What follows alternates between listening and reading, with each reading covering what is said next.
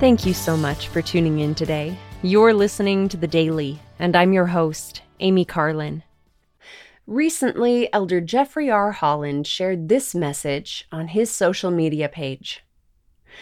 Jesus Christ was and is the example of a perfect leader. Part of this is because he chose the perfect cause. So many things can claim our loyalty today, and there are dozens of causes each of us could pursue. For me, he chose the best cause love.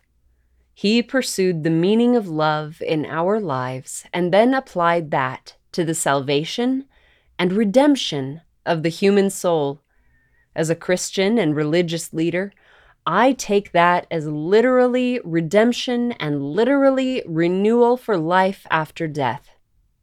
For someone who may not be as orthodox, this can still mean so in a daily or weekly way for meeting the challenges of mortal life.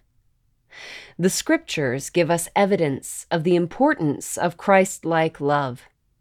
A new commandment I give unto you, that ye love one another as I have loved you, that ye also love one another.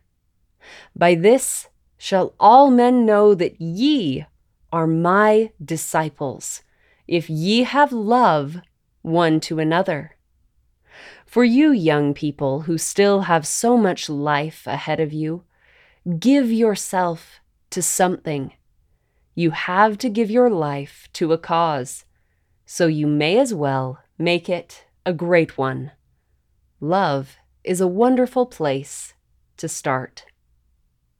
As I read these words of an apostle of God, I wondered whether I am choosing to start from a place of love. It is all too easy to pursue worldly causes while neglecting those of eternal consequence. It is all too easy to let these worldly causes divide us along lines of political belief, nationality, ethnicity, and even religion but the Lord championed the cause of love. As we give our time, energy, and loyalty to this cause, we will receive the Lord's promised blessings. Thank you again for listening today.